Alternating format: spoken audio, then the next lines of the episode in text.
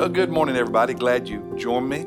I'm actually recording this devotion in the morning, so I've got my coffee. I love my coffee, and the truth is, I hope there's coffee in heaven. I don't know what you want in heaven, but I want coffee and chicken and dumplings. Has nothing to do with today's devotion, just rambling thoughts from you, preacher. All right, James chapter 3. James chapter 3 today. And if you haven't already picked up your new bookmark for the Bible reading plan for 2024, do that this Sunday. James chapter 3 is a powerful chapter. It's very convicting, and he speaks uh, profoundly, if you will, in this chapter about the destructive power, the destructive power of words, of speech, of the tongue. Look at what he says in verses 5 and 6.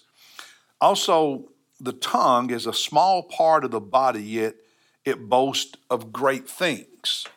See how great a forest is set aflame by such a small fire. Do, do you know that uh, uh, one little match can burn down an entire fi- forest?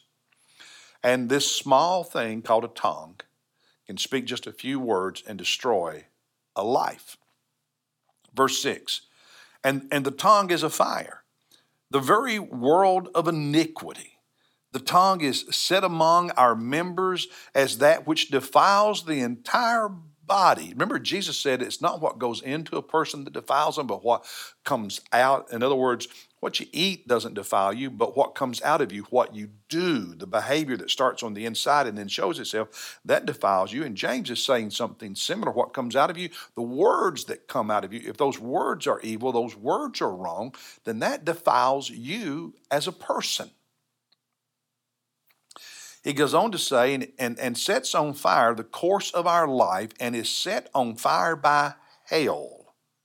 Think about that that a lot of the rhetoric in our culture today is it comes from the pits of hell and as Christians we have to be careful that we're we're not guilty of the same thing. Look at verses 8 and following. He said, No one can tame the tongue.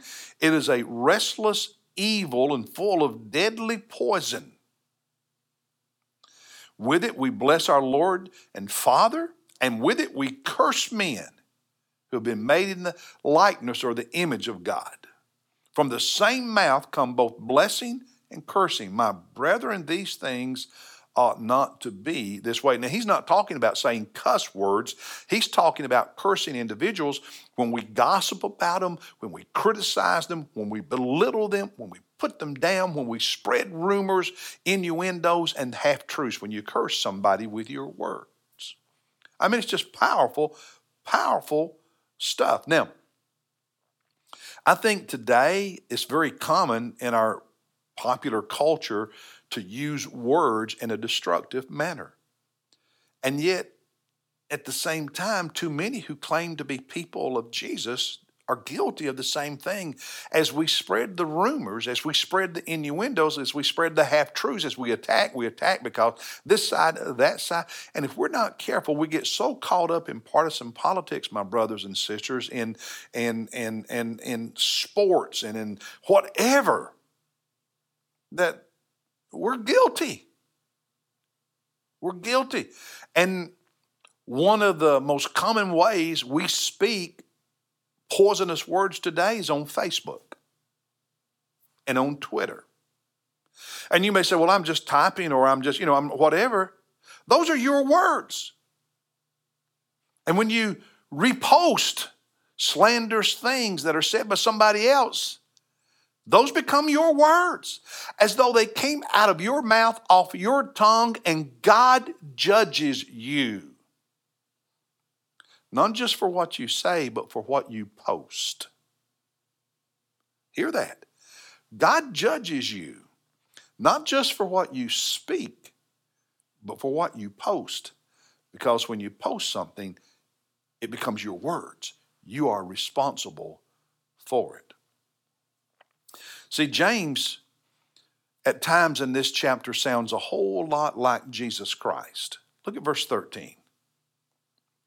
Who among you is wise and understanding? Let him show by his good behavior his deeds. in the gentleness, in the gentleness of wisdom. My prayer is that you and I will not be polluted um, by the bitterness, the anger, the hate, the win at all cost of this sinful world and culture. James again sounds like Jesus in verse 17.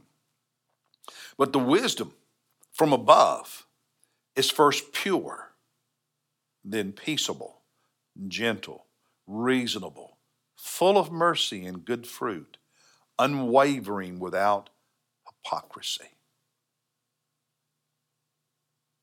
See, he had been transformed by the mercy of Jesus. And he knew Jesus' teaching. And that's why he sounds a lot like Jesus in this chapter under the inspiration of the Holy Spirit. Guard your words, brothers and sisters, and guard the words you put in print from emails, Twitter, Facebook, how you comment, how you comment on news articles and Facebook post. Jesus said, Every idle word men speak, they will be held accountable for it. Guard your words, spoken and printed. Guard your mouth, guard your words, guard your post. Why? Because you love Jesus. That's why. I'll see you tomorrow.